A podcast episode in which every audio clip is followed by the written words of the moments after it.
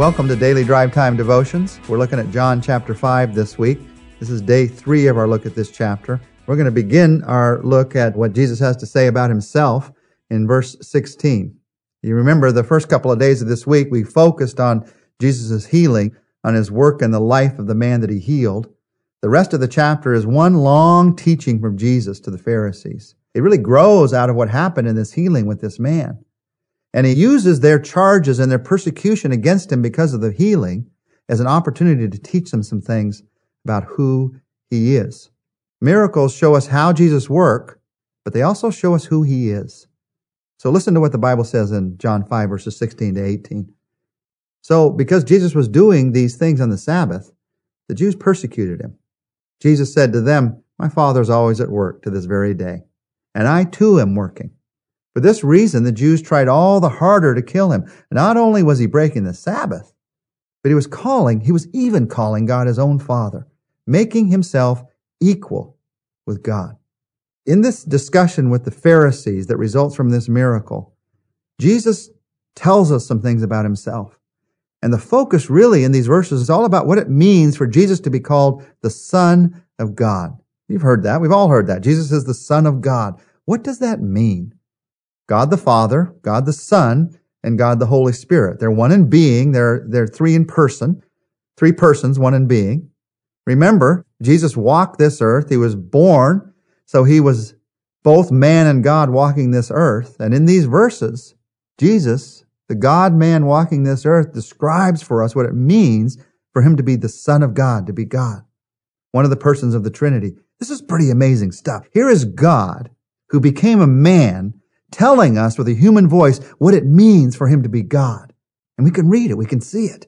Jesus tells us exactly who he is in this long talk with the Pharisees. When we say Jesus is the Son of God, one of the persons of the Trinity, what does that mean? Well, let's just walk through this. We're going to walk through it the next couple of days. Number one, it means the Son is equal to the Father. I know in our way of thinking, we think sons are always born of a father. But when Jesus used the term Son of God, he was meaning that he is equal to the Father. That was a way of saying things in that day. He called God his Father, and the Pharisees understood it. They understood that when he said that, it meant he was making himself equal with God. Now, Jesus has since then taught all of us to call God Father. So when I pray Father in a prayer, I'm not making myself equal with God. But in that day, no one was calling God Father. So for him to do this, was to say, I am putting myself on the same level as God.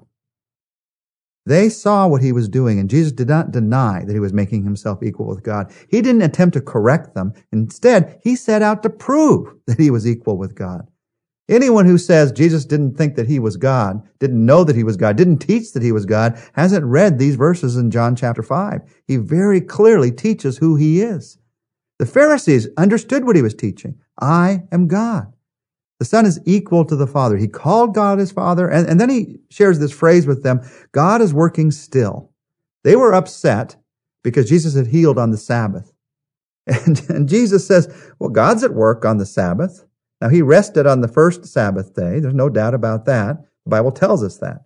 But on Sabbath days now, he is at work. If God were not at work, the universe would fly apart. It wouldn't be held together. God's at work. God does his work, Jesus was saying, even on the Sabbath day. If he didn't, all of creation would cease to exist. And so Jesus says, I'm at work as well because I and the Father are equal. I heal on the Sabbath. That bothered the Pharisees. They wanted to continue this challenge, but they weren't able to because Jesus isn't finished with his teaching. He has a lot to say to them on that day. Second thing he talks about with them is he talks about what it means to be the Son of God. As he says, the Son does what he sees the Father doing. Verses 19 to 20. Jesus gave them this answer.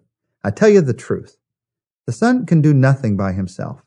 He can do only what he sees the Father doing, because whatever the Father does, the Son also does.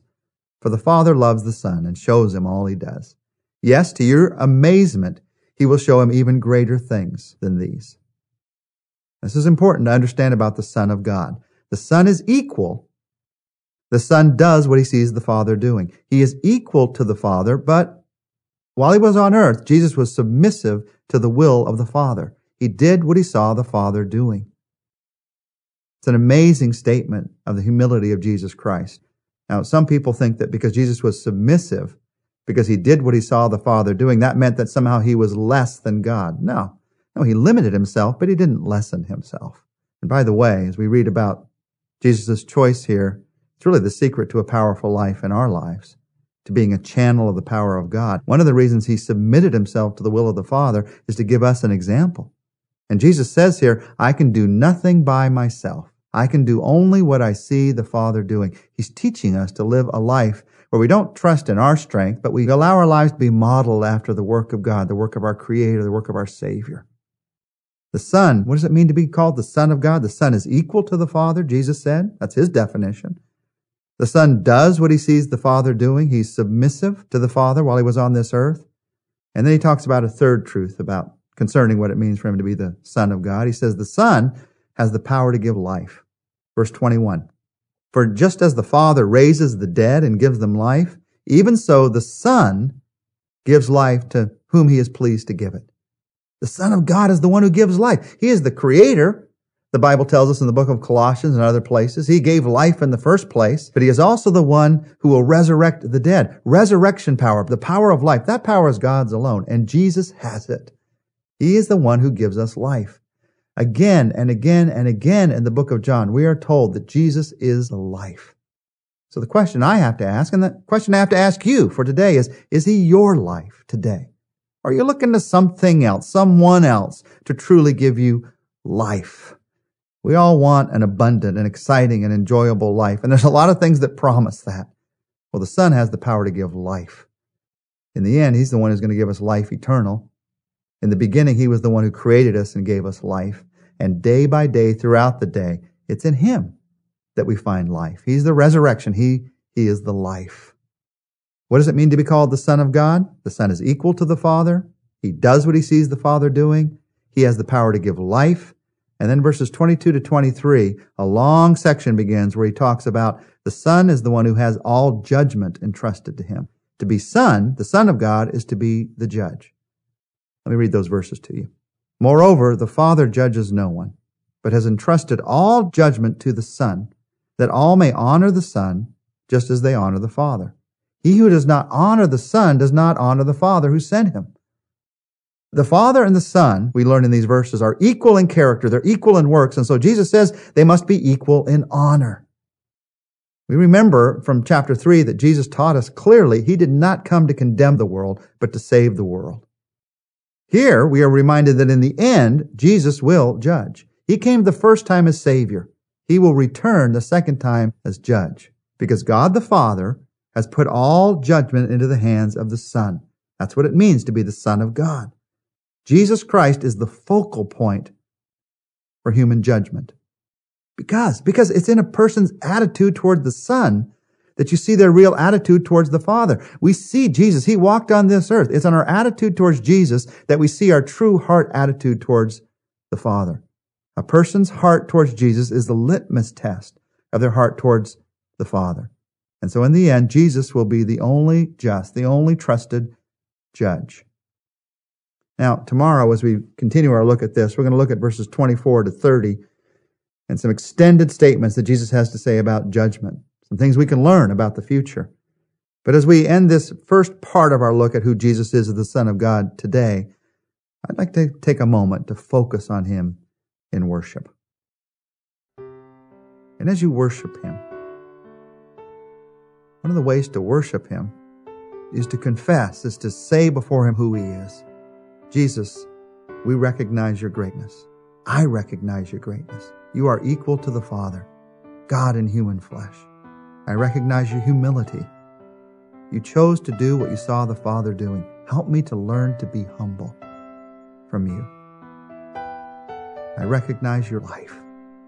That life is in your hands. It's not in my hands. It's not in someone else's hands. It is in your hands. Help me today not to be fooled, to try to find life somewhere else. And I recognize you as the only just judge. If I were the judge, I would get it wrong but I can trust you. The Father's entrusted judgment into your hands. I can trust you as the judge. Jesus, I worship you today. In your name, amen.